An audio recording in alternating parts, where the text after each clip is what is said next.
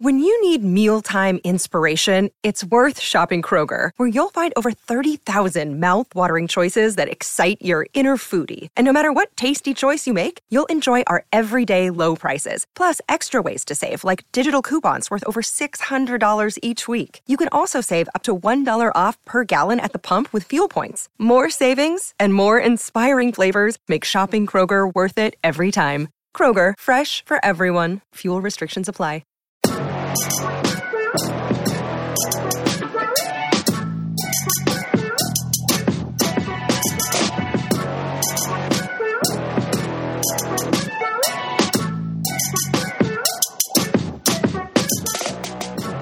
Welcome back. This is a Pick'em Rewind on the best college football Pick'em pod in the land. We're coming to you from BellyUpSports.com. He is Alan Denton. I am Thomas Black. We've had a wild first week in college football on our hands this past weekend. We had a lot go down. Alan, how are you this evening as we get together to talk some college football through week one and some more stuff to come? Hey, man, I'm great. Glad to be back. Uh, uh, tucking my tail between my legs a little bit with a, a little bit of a rough start, but um, hey, there's a, it's a long season, my man. Hey, it is okay if you're a little bit further back in the pack. We talked about it.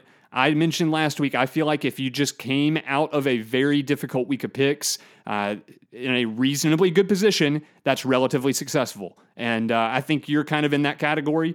I just so happen to be up at the top of the group, and I feel great about it. Uh, but are you ready to dive into our pick and rewind and talk about all that went down in week one? Absolutely. Let's run it back. All right. So, as we get started, we're going to go ahead and tell you exactly where Alan and I stand in the standings because, hey, uh, we're kind of documenting what we learned, what we saw, uh, the picks we made, where we went right, where we went wrong. Uh, but overall, this is how it went down. Alan ended up going seven and three in his picks. There were a bunch of people in that range. Uh, he got 39 points. He's seven points off the lead and is in a tie for 22nd overall in the group. Uh, for myself, I fared very well this past week. I scored 45 points, going a similar 7 and 3 record on my picks, but I am only one point off the lead and a tie for second. So, hey, Alan, I preached it to you last week. I thought as long as you end up in a reasonably good spot, that's brilliant. I ended up being right at the top of the pack. But hey, like you said, you had your tail tucked between your legs. But I think you and I both are in reasonably good positions uh, for heading into week two. Oh, yeah, I agree. We're moving forward. We're still both, you know, right within that 10, 15 point range that you need to be to be able to um, continue to uh, just just chip away at it. Can you know? Kudos to Rebecca to um, on doing a great week. But uh, I, I'm excited to excited for week two. I, I think there's some sneaky good matchups this week too. Definitely. Alan, as we look back at the rewind, I don't think there's anywhere we can go and talk about a game other than the big top five showdown we had first with Georgia Ooh. and Clemson in a neutral site, site matchup in Charlotte, North Carolina. A non offensive, low scoring slugfest between these two. What were your thoughts on the Georgia Bulldogs taking down the Clemson Tigers? Man, it reminded you of those like late 2000s, like 2009, 2010 LSU Alabama game, didn't it? Like those nine to six type of games. It was it was so much fun because the defenses were absolutely electric. I obviously got this one way wrong. I was far more confident in DJU's ability to um, to to manage that offense and and complete the ball downfield. But Georgia's defense was suffocating, and uh, and well, quite frankly, so was uh, Clemson's defense. Absolutely. It was a, a big time deal going into this one. National championship implications on the field. Uh, I tended to believe we were going to see a low scoring game. I thought if either one of these teams could get up into the mid 20s, I thought it was going to be enough to win. Little did I know, and there were comments coming after the game from JT Daniels saying, hey, with our defense on the field, we may not need much more than four points to win a bunch of games this year. So uh, it was pretty impressive. Uh, but to see only 13 total points scored, and even seven of those, uh, more than either of the offense were able to generate coming off of a pick six, uh, it was something to see go down uh, with the Georgia Bulldogs pulling off the upset. Yeah, and I was going to say, and with his wide receiver core, he may not be able to score more than four points a game.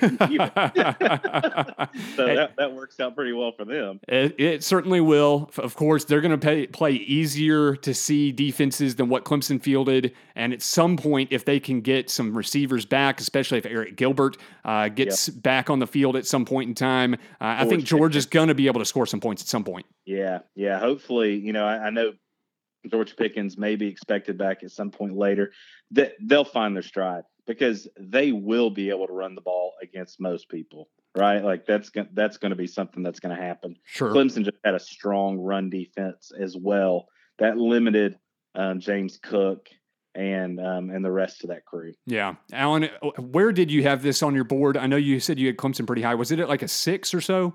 Yeah, I had Clemson at a six. I was very, very confident. Dabo typically in these types of games performs very well. The team is often ready and geared in.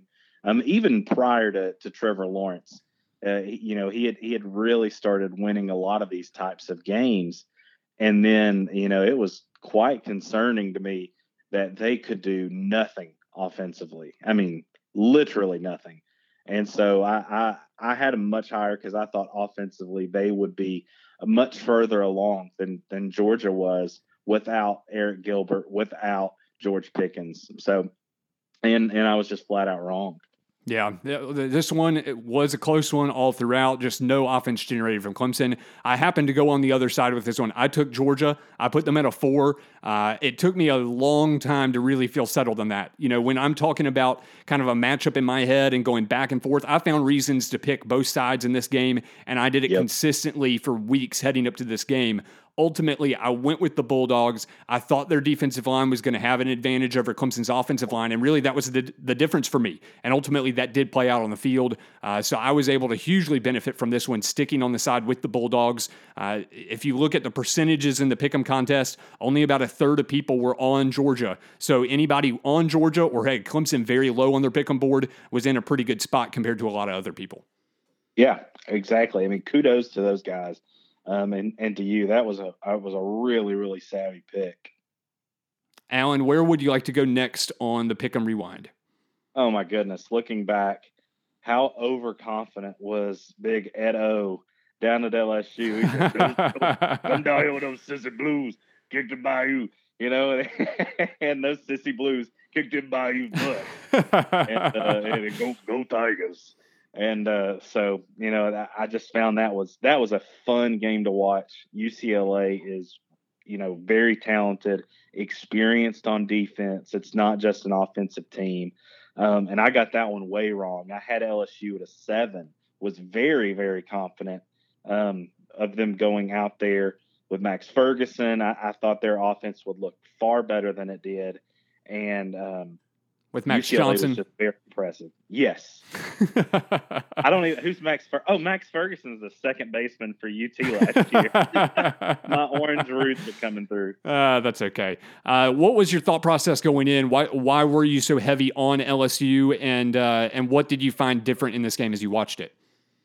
Yeah, well, I, I thought LSU would be much more prepared to be able to stop UCLA's attack. Now, and I knew UCLA was going to get theirs, but I, I also knew the Bayou Bengals would travel, right? And they did. That was pretty heavily um, a, a, Tiger faithful there um, at the Rose Bowl. And, and I so I was like, okay, they're going to go out there. They're going to fight for Louisiana after Hurricane Ida ravaged it. Uh, and, and and you know what they they really just did not play efficiently at all. Um, their offense was not nearly as good. They just could not run the football, right? And that's a huge deal. And they haven't been able to run the football since essentially Derrius Guice left. Yeah, Alan. I, I, the first two games we've touched on, I, I, I, would categorize them for myself as the best two picks I made in the contest over Week One. I had Georgia yep. in the upset, getting them at a four. And this one, I still had LSU picked, but I put them all the way down at a one. And I'll tell you why. I looked at this matchup from the moment I heard about it. I thought LSU was in trouble on this game.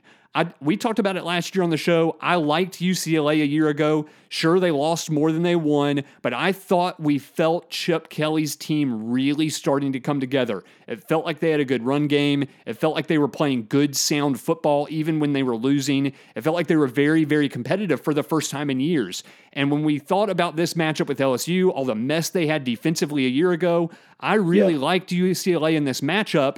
Uh, but when I looked at the picks coming through, you know, this is one of those strategies that we didn't talk about on our pick'em tutorial. But I rely on the percentages going into some of these games sometimes, not to tell me who to pick, but just uh, influencing the way I pick these sometimes. So again, I liked UCLA in this game. I wasn't convinced that they were going to win, but I, it was similar to Georgia Clemson, where I thought, man, I can come up with enough reasons on both sides for either one of these teams to win, where I feel like it's pretty much 50 50 for me.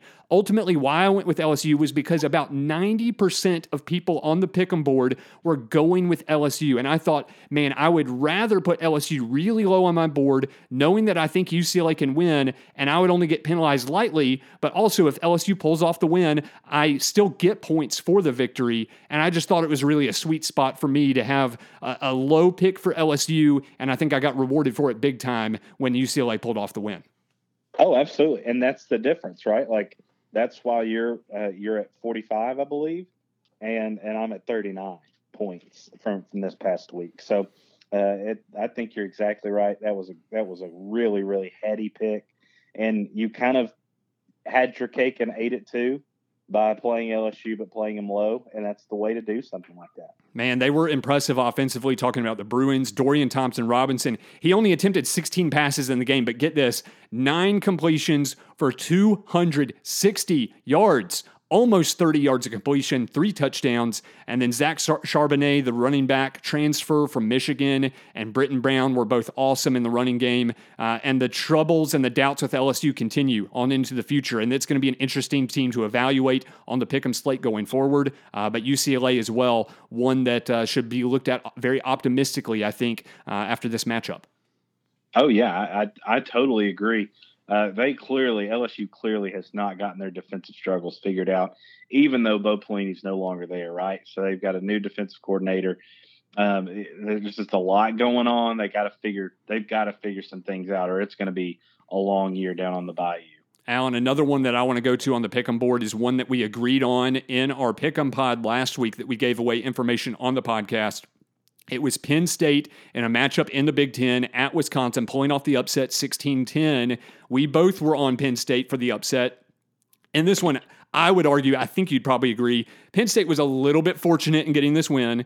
Uh, they had yes. to come up with a lot of defensive stops, and I think consistently throughout the game, apart from the mistakes they made, Wisconsin was actually the better team on Saturday. So I understand why a lot of people were on Wisconsin. I think they were probably more so on the right side, but Penn State played some killer defense late. They forced some turnovers. Graham Mertz was not uh, the star studded quarterback that was talked about in the early season last year. And uh, there were some mistakes that were put out on the field uh, that Penn State really took advantage of and was able to just kind of, uh, you know, grab victory from the jaws of defeat, if you will.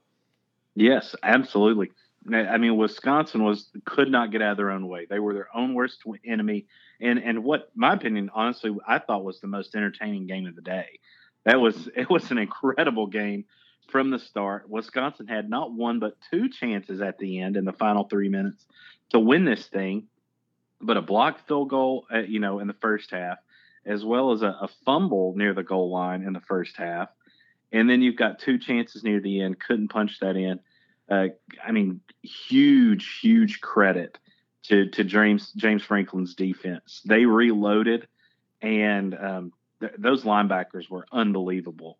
And um, it, it, was just really an impressive win, even though you, you know on the road in the in the Big Ten against the big team like Wisconsin, you got to have some breaks, and they took advantage of them. So I, I was impressed by that.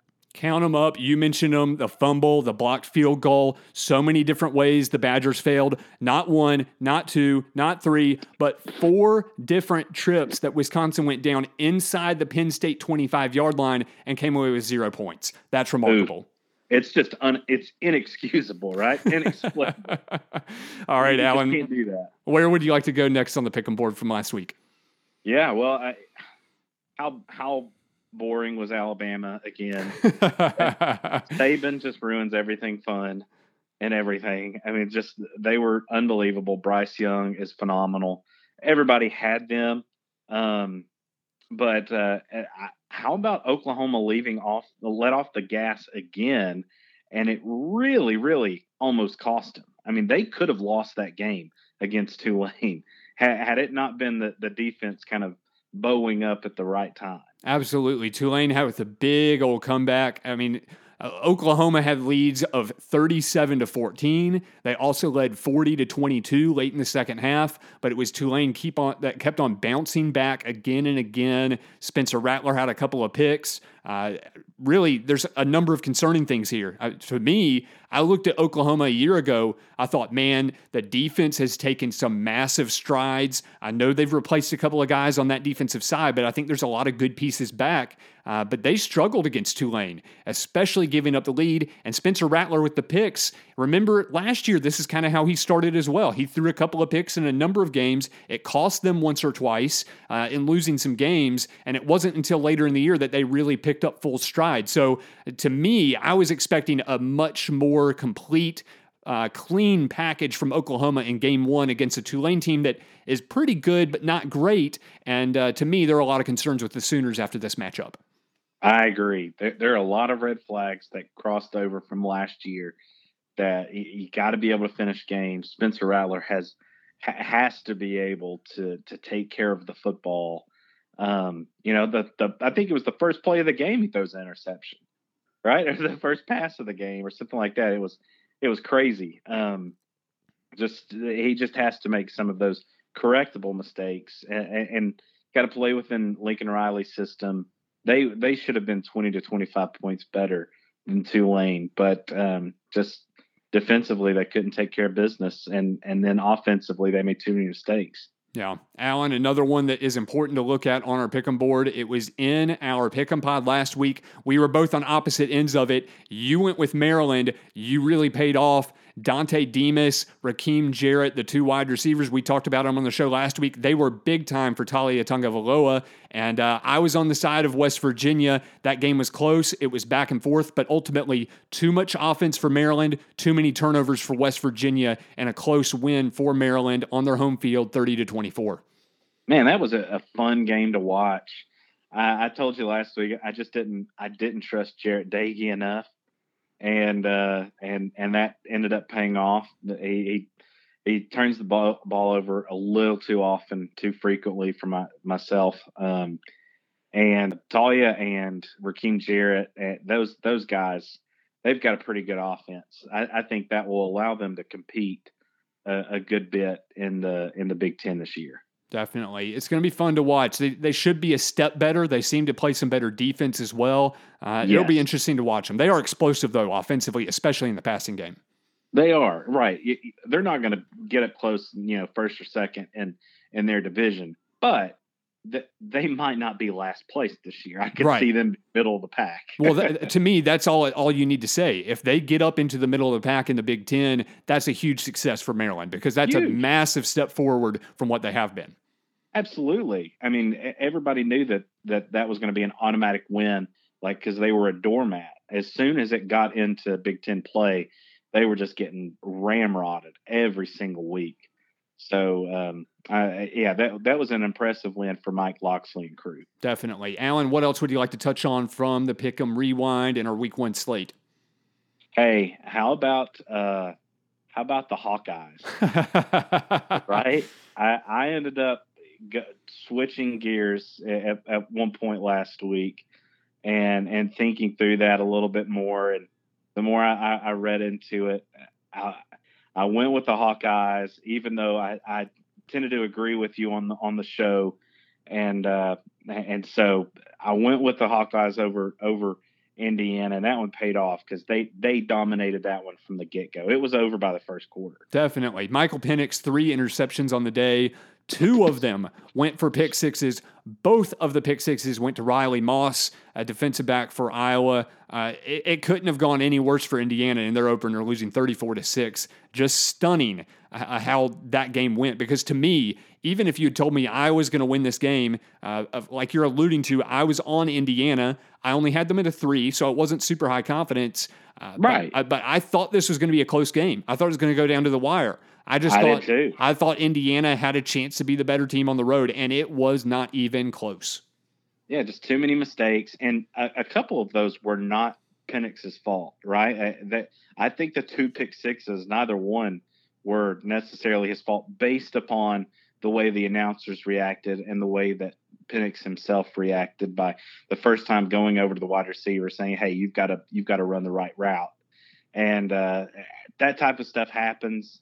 They they you know they they lost some of their players um, last year. We we talked about it last week. They still had Fryfogle, but um, just not enough playmakers that they could rely on. And uh, Iowa was just dominant defensively. Anything else you want to touch on in any of the matchups that we saw? I, I don't think so. Um, Houston just killed me, and uh, but other than that, uh, these were this is a this is a fun group of games, and I, am looking forward to to this next week's group of games too, because I think they're they're better than maybe the spreads and the the rankings actually show. Yeah, it'll be interesting to watch. A couple other things I want to touch on, and this is just keeping you all informed, the listener, making sure that you're tracking with as much information as possible as we go throughout the season. A couple of injury notes that I want to take and, and throw it out there just so everybody's aware of what went down in some of these games. In the Alabama Miami game, Miami game, we saw Alabama linebacker Christopher Allen get a fractured foot. He has surgery coming up. He's going to miss the entire season. Miami lost Mike Harley, their wide receiver. Uh, he was not no non-contact in practice this week, so he's going to be back at some point. I don't know if he's going to be back this week, but that's just something to keep an eye on as we go throughout the season. And uh, just a couple of those things that stood out in this uh, matchup, especially in the Georgia Clemson one. Georgia losing their starting offensive lineman, Tate Ratledge, just a few plays into the game. He's going to have Liz Lisfranc surgery on his foot coming up. He's done for the year. And Lannden Zanders, the safety from Clemson, he left early in the game as well. He has a shoulder injury that he's going to have to have surgery on. If I remember correctly, I think it's the same shoulder that he's already previously had surgery on, and he's out for the year as well. So, uh, any of those uh, injuries really stand out to you, Alan, and making a difference for any of these teams moving forward? Uh, I don't think so. Uh, it, it, doesn't. You know, it feels like Alabama's got ten Christopher Allens, right? yeah.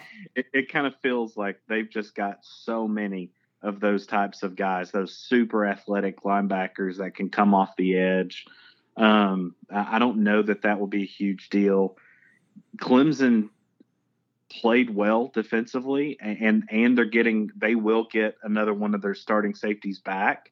Um, so they lose one, but they didn't have both of them there. Yeah. Um, you know, this week anyway. So I, I, don't think that's a huge deal defensively. Um, you know, it, it, it doesn't seem like any of those are too big. Yeah, I think you're right. I think Mike Harley would be a bigger one for Miami if it was a more significant injury, uh, just Agreed. because they don't have a lot of weapons on the outside. He's one of the only right. guys you can really point to that you could look at as a difference maker, and it certainly didn't make a difference in the Alabama game. Uh, but I'm with you. I think that none of those are massive. It's more so if more injuries pile up around them, these are going to be big deals as these teams move on throughout the rest of the year, I believe.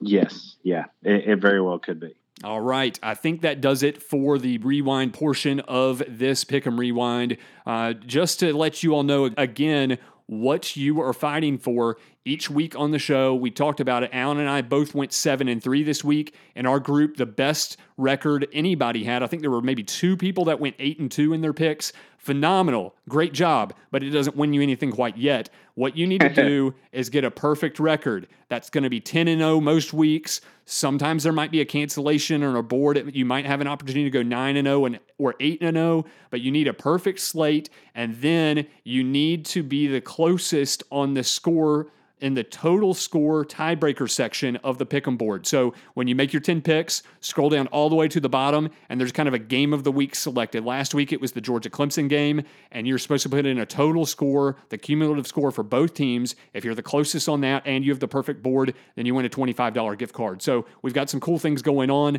but Alan, we're going to certainly have some easier opportunities at a perfect slate coming up in future weeks.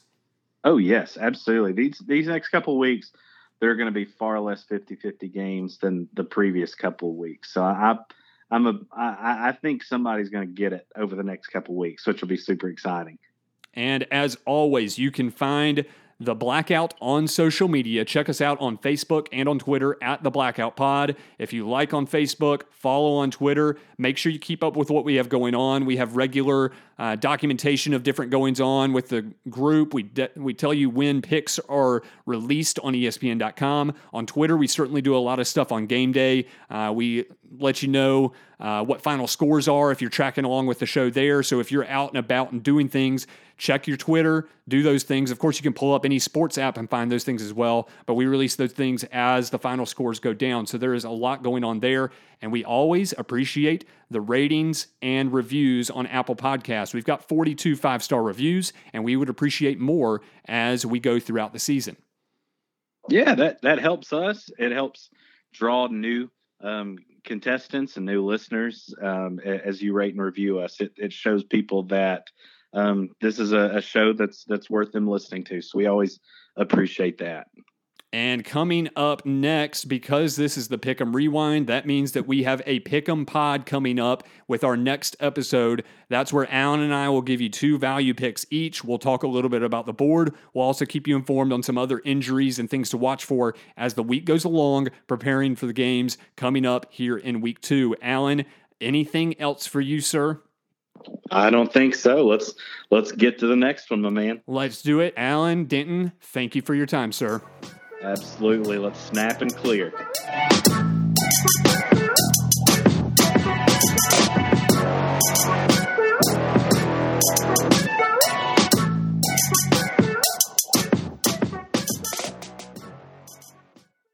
Thank you for listening to this Belly Up Sports Podcast Network product. Some said we go belly up, so we made it our name, and we're still here.